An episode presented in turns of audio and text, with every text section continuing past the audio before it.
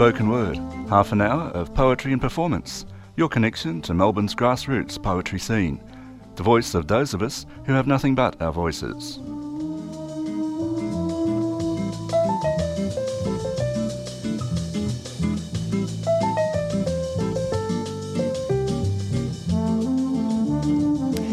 Welcome to the Spoken Word Show on 3CR Community Radio. My name is Brendan Bonsack.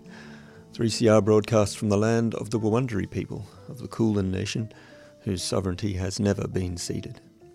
We pay our respects to elders past, present, and into the future. Our guest today is a treasured voice in the Melbourne spoken word community, was winner of the People's Choice Award in the 2018 Melbourne Spoken Word Prize, and will be feature performer at the closing night party for this year's Melbourne Spoken Word and Poetry Festival. I'm pleased to welcome Rania Ahmed. Thank you. A free bird cannot live in a caged world where wings are clipped and love is conditional, where clouds roam the empty skies in silence because condition is law in this land. Conditions define us like boundaries, placing red tape around emotions, around opinions, around acceptance of the other, where the other is only one of us with conditions. Conditional mother to child, conditional lover to another. Conditions creep through our lives like thieves, ridding us of humanity making our minds black and white when originally we came from many shades of brown. Earthy colours and textures, humbly serving unconditionally. So, why the conditions? When all they do is restrict our ability to give, to love. I will love you if. I will accept you if. Conditions are red tape. But humanity, humanity is not a crime scene. Thank you. Was there a point in your life where you started to realize, oh, there's conditions on everything? Yeah, probably 20. I think I, I had just broken up with my first fiance. And, um, and yeah, that's when our things looked a bit different. Just learnt, I had some soul searching times and realized things that I didn't really notice before. So, so it was very different from childhood. What was your yeah. childhood like? My childhood was really um, very typical, to be honest. I was a very girly girl, and and um, it, it, was really beautiful, to be honest, up until the migration at eleven, and then I kind of got um, it just got taken away once I got to Australia. So it just needed to grow up really, really quickly just to cope with it all. So, where were you from? Egypt. My dad got a job in Melbourne University here just before the year before the recession, 1991. And then we got here at 1992 and the recession started. We, we had made it here, but then the job just wasn't available anymore, so some tough times. So, which part of Melbourne did you grow up in? Keysborough. It was really nice, to be honest. It was quite multicultural a lot of um, people from the Asian uh, continent, um, some Australians, some Indians. Um, I don't think I would have met anybody if I didn't come. Just learned about different cultures and different um, traditions, and it was it was quite amazing actually. It was like opening a new book about the world. It was really beautiful actually. Um, back in those days, Keysborough would have been like the country. It was very, very quiet, yeah, and not many people walked on the streets, and you know, I think back then everything closed at five, and n- no weekend shopping, and we had that, like if you were desperate, you'd go to 7-Eleven, and that's it, type of thing. Yeah, it's very quiet. Was that very different from Egypt? Oh, 100%. It's a 180 degree turn. So every, it's very lively over there and it's very noisy. and But it was really nice how I could hear the birds chirp here. I don't think I did that in Egypt because it's just so loud. When did you f- start to discover that you could write? I think at 14, I started writing. My dad got me like one of those um, old typewriters from uh, one of the garage sales back then. Every Saturday was a garage sale, and it was a big thing. So I got one of those like really olden typewriters where you really had to push the button, and that's how I started writing. It was so good.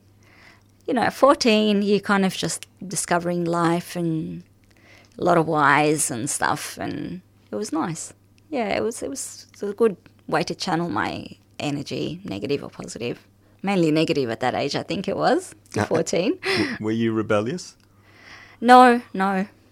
I was um no, not at all actually. I wasn't what you would call a like a, an obedient child 100%, but I wasn't rebellious either. So um, I was a quick thinker. I just you know, quite logical, very male brain.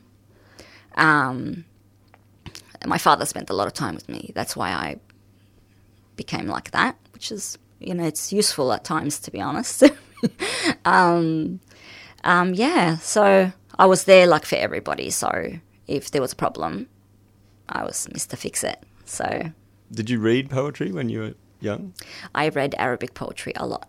I'd missed home, so that was my only time to actually like you know be there. Yeah, I read I read um, a lot of Arabic poetry, and because I didn't have the language to write, because it's there's a lot of rules and involved, um, so I kind of started writing English, and my teacher started liking it, and I got into competitions at school and won them, and that's when I realized I really like poetry. I remember once uh, you wrote online, uh, there was a gig about Melbourne Spoken Word where you said you'd found the mothership. Yes, yes. Um, I think um, most most artists and poets they just um, they walk the earth as strangers until they see you know their people, and that's that's the day I felt in that um, competition in that Melbourne Spoken Word competition that I met everybody in. I think back it, it was 2015 back then I think. As terrified as I was that I saw so much talent in the one room, I was like, oh my God. All I was thinking was, I, I found the mothership. This is amazing. Finally. When did you guys land here? so it was it was a very nice feeling to be honest. And what was your first public appearance, you know, in front of a big audience? Butterfly. Butterfly was my first one. I performed it at um, the end of year. Um, it was a um, festival uh, for the Footscray Arts Centre, and I, I performed Butterfly, and um, and my um, one of my mentors, John Weldon, who was um, I think he's teaches at uh, Victoria University creative um, writing.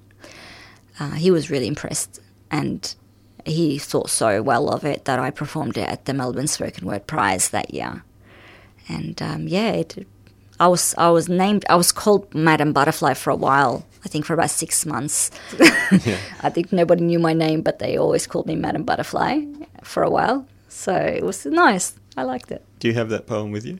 I do. Hide your wings, O butterfly. Pretend it's fine and live the lie. And if they ask you, if they ask you, please deny. No, no, you're wrong, I cannot fly. Hide your wings, don't let them see. You're a caterpillar, naturally. You live your life so willfully, with all of them on this home tree. Hide your wings. Hide your wings, you will be fine. Don't say those wings are rightfully mine. Enjoy your life and just recline. Don't dare you let them see the signs. Hide your wings. Spread your wings, they're sure to know your power and that you can glow. Do that, and surely you will show uniqueness, and their minds you'll blow. So hide your wings. Hide your wings. Hide your wings, O butterfly pretend it's fine and live the lie. And if they ask you, if they ask you, please deny. No, no, you're wrong, I cannot fly. Hide your wings. Hide your wings. You're listening to 3CR 855 AM, the voice of the community. A lot of your work has that kind of theme that there's an undercurrent. You know, we have a public face and then we have things happening under the surface. Mm-hmm. It's um, like I said to one in one of my um, poems. It's a world where sense won the war and destroyed sens- sensitivity. It's not a self that you can live with out there in this world of ours. Unfortunately, it's um, I proudly say I have a very sensitive side, but um, I also have an armor, and it's always there. And the only place where I can let down that armor would have to be on stage. That's the only safe space that I actually um, do that on. And that's a kind of paradox, isn't it? Because Yeah. you'd think the stage is a really vulnerable, scary place. Yeah, strangely, it's it's it's my only safe space. Um, I I actually really enjoy connecting, like eye contact with the audience, and and there's always in every single performance of of mine, there's always I lock eyes with somebody, um, and that somebody uh, through their facial expressions, I see whether I've succeeded or failed in my poetry. So when you're writing, are you writing for yourself or are you keeping in mind that the audience needs to react to that as well? I keep in mind that the audience. I make sure that my writing is um, is relatable to everybody. Um, I also make sure that I'm not finger pointing at a particular problem and just saying it as it is. Oh, okay, the world's in chaos. Like, we all know that. Now what? Now what indeed? Yeah. so, um, if I can, you know, give a different angle or like a positive angle on something, or even just a, oh, I didn't know that, while not shaming or finger pointing at anybody for just being plainly ignorant, then that I've achieved what I need to. Like, if you really think about it, you know, we're all ignorant at some point. People may not feel as free as others, but uh, any of us really free? Like, can you stop blinking? Freedom is perception, really. Would you say your faith informs any of these? 100%. Just that peace of mind, I think. It helps me always see the, the silver lining somewhere in there. You know, the, the victim and the victimizer. It's a vicious circle. I Understand why this victimizer became a victimizer. Because I think that's the only way we're going to get somewhere. He was probably a victim of somebody else. Just a bit of a wider perspective instead of the narrow minded perspective. It's been a while since I've been on a train. Stood on concrete platforms awaiting its arrival while munching on a cookie from a nearby vending machine. Suddenly it arrives, and I finally find an empty chair amongst the old ladies still reading Jane Austen despite the world's disappointments.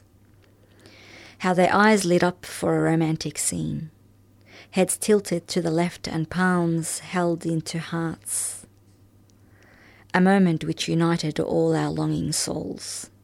For a moment we all related. For a moment our eyes met. We longed for the one thing. Eyes have so much power. They speak without words. Magnets attracting and repelling. Repelling, repelling. Repelled is how I feel today. I no longer get smiles just stares. Stares filled with fire, smoke hovers in the air. Eyes so scared pupils have shrunk. Looks of disgust like daggers strike with no prior warnings. Eyes. I no longer like eyes. That judgmental sparkle disappearing as I speak or show the slightest sign of intellectuality. How dare I be civil, educated, friendly, kind, human. I see them, eyes full of questions. How dare you not be ignorant? I smile. How dare you not be violent? I smile. More stares, and I hold back the tears. Tears which fall as I watch the news and see my people in chaos, wars, famine, Islamophobia. The thought of entering the mosque on Friday with only one prayer in mind To Him we belong and to Him we shall return. I breathe in hatred. I tell myself, tomorrow will be better. Tomorrow is up to me. Keep smiling, but no one smiles back anymore. Ever since the towers went down, no one smiles. Ever since the night is a shade darker, the stars rarely sparkle in the eyes of bystanders. Except his eyes. His eyes sparkle every time he sees me. I wave and he smiles, reclaiming the humanity between us. The little child with broken arms from the monkey bars. Young eyes deep within the soul.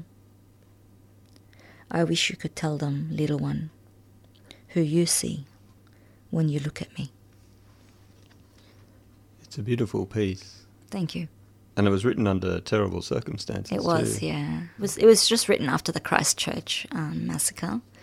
And um, like I do, I, I, poetry is a healing process for me. So I just, um, you know, just take it, take my feelings out on poetry. So Take it out on poetry. yeah, take it out on poetry, on paper all the time, and it's just um, it was really nice because I did perform that um, that piece in Geelong for a racism um, conference, and um, I locked eyes with one girl, and still her face still like haunts me. It's um, and she was tearing through it, and um, it was it, she was just um, young, you know, white blonde angel. And it's just she just looked beautiful, and just to get her tearing through that poem, I felt like I've just conquered the world. To be honest, it was beautiful. Do you feel like it's it's got worse? Depends what perspective you look at it from. It it probably got worse in terms of the haters, but it got better in terms of perspective. People, like we saw so much empathy, and a lot of people um, learnt a lot more. I don't know. I had an aunt who always advised me to um, never judge a situation until you look at it from other people's perspective, like from a full perspective, not just one angle of it. And and yes, okay, there's haters out there, but yeah, more people learnt about different situations and and yeah we've realized in the middle of all this that there are people with empathy it's not just um, so there's always a lesson to be learned in situations like this 3CR Community Radio, giving the voice to the community since 1976. Welcome back to 3CR Community Radio. The program is Spoken Word, streaming from 3cr.org.au or 855 AM on your radio. I'm talking with Rania Ahmed today. This one I wrote um, in one of the Melbourne spoken word workshops called "Shut Up and Write." It was it was inspired by a quote by via the late Judith Rodriguez. She's a great poet, so um, I never read it to her, but here goes. It's called "Wind." Someone in the window watches on a windy day her eyes inches away from the angry leaves banging on glass and wood, trying their best not to shatter. She gazes at the wind with a look of resistance. It's been a while since anger made her blink. You see, the wind transports ashes from the past, from place to place and into our fragile minds, memories of what was, wanted, unwanted, forgotten, remembered. It is said the mind never possessed eyes of its own, yet it can see better. It can see further. It can see deeper. It embraces the ashes on the back of the wind and sees more than it should. It sees the painful past and mourns the time, mourns on every windy day, for the wind and the mind Knights on the battlefield, always at each other's side. The wind is a reminder. It blows ashes of people in front of our eyes so the mind can see. Windy days are no coincidence. The noise it makes are voices from before. They carry messages. In case we forget, they say, don't. Shut up and write. Yep. What happens at shut up and write? Nothing. It's nothing. Literally just tables and stillness. Just quiet. It was. Um, I actually wrote another poem in, in that same workshop that I'm performing in in the um, on the 28th uh, for the closing party. Um, that was really inspiring, but I'll leave it till then. It was just really nice experience just to just to have the shh. I don't get that personally um, at home, so I it was nice to just kind of not have such a crowded head and just have just some silence and to write, and all you're hearing is just your your your poetry. It was it was a really lovely feeling. Yeah. I don't have that that silence. That's why that particular workshop was just heaven for me. You know, half an hour, forty five minutes of no one saying, "Mum." Do you write a poem in um, short bursts and then string it together, or do you try and write one in one sitting? I, I, I write a whole one, and then I edit the living daylights out of it. I think I owe that mainly to a friend of mine who just it was pretty contagious.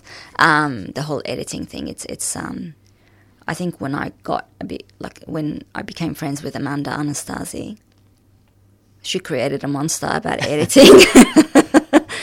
now I actually she she'll be like, oh no, it's fine, and I'm still editing the living daylights out of it. So um, this is what I got for hanging out with her a bit too much. So, Yeah. when do you know they're finished? I don't anymore. I used to before I made friends with this lovely lady, and now it's like, oh, it's still a little bit more. This, yeah, yeah. Um, I need some therapy for that. I think it's just it's getting a bit too much.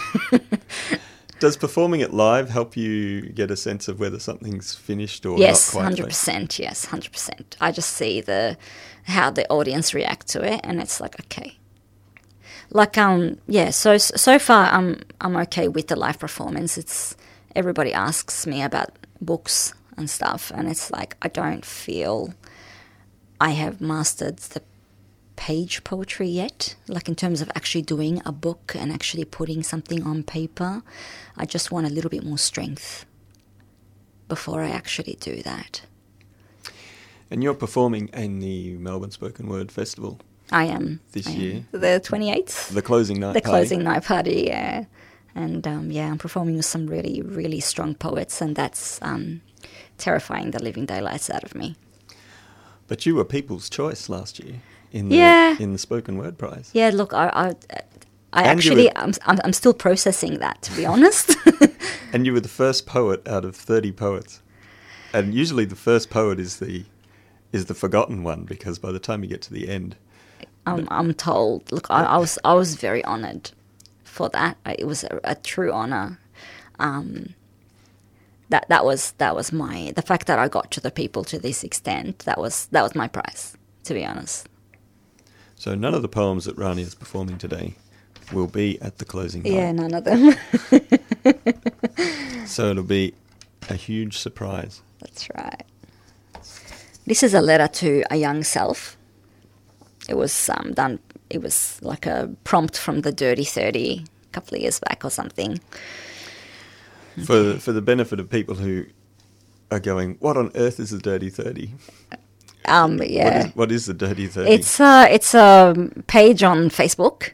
Wakes up every April, I think. It's for Poetry Month, and um, and yeah, every day there's a um, there's a prompt for about a month, and everybody writes from that prompt, and then there's a winner at the end of the day. So it's really fun. Everyone should try it. it sounds like something um, that could get pretty obsessive. Yeah, it can. It can. Yeah, it's it's run by Abdul Hamid, who's uh, amazing person, really. What's this one called? This one's called A Letter to a Young Self. You're special, like really. The kind of special which sees blue faintly shining within black mystery.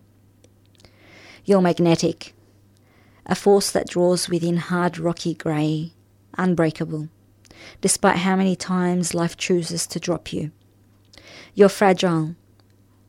Don't ever burden your egg-shelled armour, protecting you from a double-edged sword only you can possess.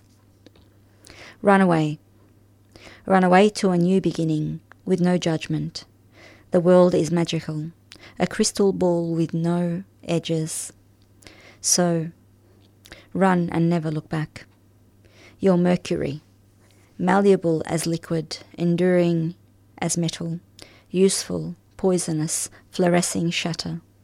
Cover those ears when missiles strike, and mourn the air carrying the poison made by blacksmiths mistaking you for iron.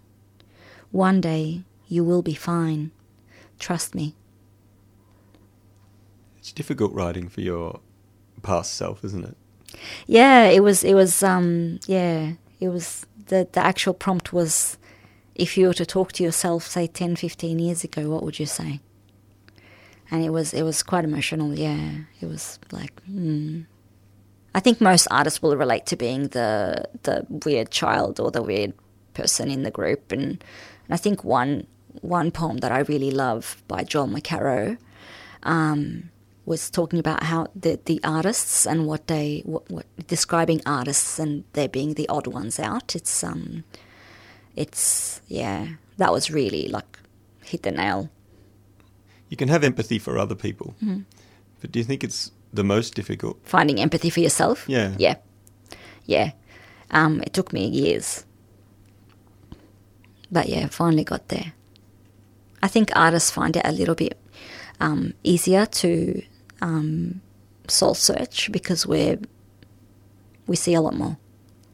It's funny, I, I because my main profession is science and I do X-rays. I meet a lot of patients with MS, and anything they hear or feel, it's it's tripled or quadrupled in in sense or hearing, and I feel like we're like that, but not physically, emotionally. It's it's quite hard to live with. Lucky you can take it out on poetry. That's right. Thank you for coming in. My pleasure. And best of luck on the 28th. Thank you. I'll need it, I think. Thank you. we'll see you there. Thanks. The Melbourne Spoken Word and Poetry Festival closing night event is on Sunday, the 28th of July from 5 o'clock in the afternoon at Howler in Brunswick. And in addition to Rania, it features US guests Bill Moran and Mike Ting, and uh, local favourites Tender McFly, Claire Gaskin, and John Inglesas. For more information on the festival, which began on the 11th of July, head to mswpf.com.au. This is Spoken Word on 3CR. Please tune in every week on Thursday at 9 o'clock, 8.55am on the radio, or download our podcasts from 3cr.org.au. I am Brendan Bonsack. Thank you for listening.